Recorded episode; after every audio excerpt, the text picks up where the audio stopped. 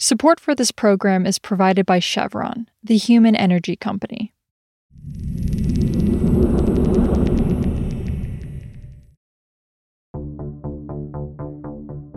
This is Politico Energy. I'm Kelsey Tamborrino. Since Russia invaded Ukraine and took over two of the country's nuclear power plants, Zaporizhia and the decommissioned Chernobyl plant, Ukrainian leaders and media have tried to alarm the whole world that Russia wants to commit nuclear terrorism. But nuclear experts have struck another tone, saying that while Russia's conduct is dangerous and concerning, Ukraine's nuclear facilities do not pose an immediate Europe wide threat. Today, Politico Europe's Louise Guillot on how those two different risk assessments, one of complete alarm from Ukraine and one of more serious concern from nuclear authorities, have created a dilemma for Ukraine's allies. It's Tuesday, March 15th. So we've seen since the start of the war, uh, Ukrainian leaders and especially the president of Ukraine, Volodymyr Zelensky, warn about the risk of a new nuclear catastrophe that would have Europe wide consequences, like a second Chernobyl. And in the very first days of the war, and especially after the Russian troops took control of the decommissioning Chernobyl power plant north of Ukraine. And we've seen this especially after Russian troops this time seized Europe's largest operating nuclear power plant, the Zaporizhia nuclear power plant, which is composed of six reactors. And since Russian troops have seized these two plants, the rhetoric of uh, Ukrainian leaders, the messaging has been really insistent on the risk of a new nuclear catastrophe or threat of a nuclear accident that would have consequences not only in Ukraine but also outside of Ukraine, so in neighboring EU countries and also NATO countries. Mm-hmm.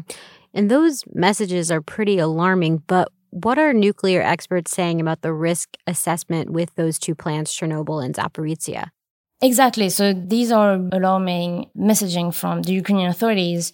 But when you talk with nuclear experts, they're not underestimating this risk, but they have just a, maybe a different assessment. So what the nuclear experts I've been talking to are saying is that at the moment, unless there is active sabotage, there is not high risk of catastrophe like Chernobyl.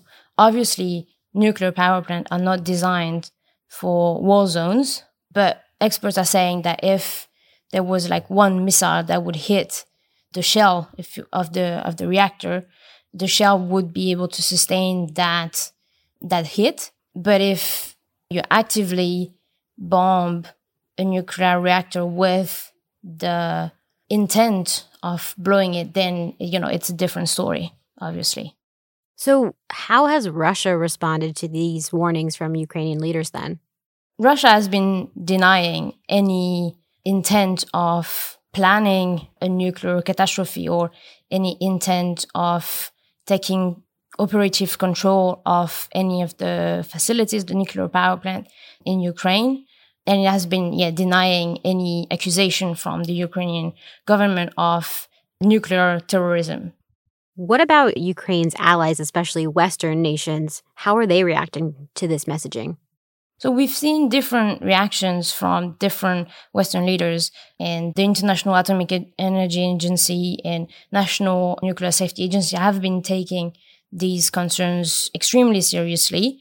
But we've also seen other Western leaders that have been more careful with assessing the risks of a nuclear incident, notably from the US side, for instance, or we've seen French President Emmanuel Macron call for a ceasefire just for the sake of guaranteeing also nuclear safety in the country. One thing that is interesting is that the International Atomic uh, Energy Agency's head he has been engaging in talks with the Russians and the Ukrainian to try to come up a framework that would guarantee the safety and security of all nuclear facilities in the country during the war, and that would put in place rules for making sure, for example, that the operating staff is rotated regularly, that communications are sustained so that we have updated and accurate information about the state of and the safety of all the nuclear facilities in Ukraine. Because obviously, if something was to happen, it is likely it will be localized to Ukraine, but still a very big catastrophe with impacts on people and the environment. That would be devastating. Also, Senators Joe Manchin and Susan Collins will oppose Sarah Bloom Raskin's nomination to the Federal Reserve's job of overseeing banks.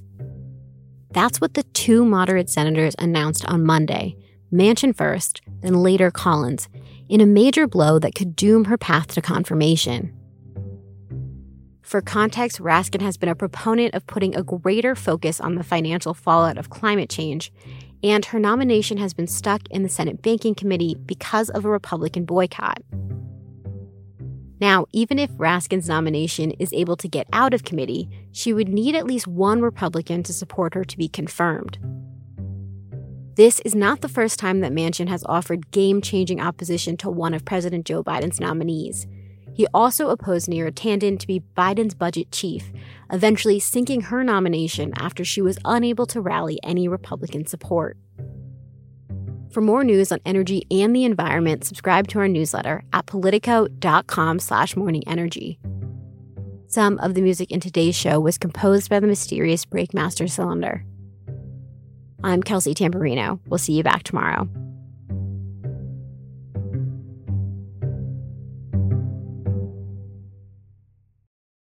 Did you know that Chevron is working with partners in California to convert the methane from cow waste into renewable natural gas that, one day, can help fuel trucks across the nation? Find out more at chevron.com forward slash RNG.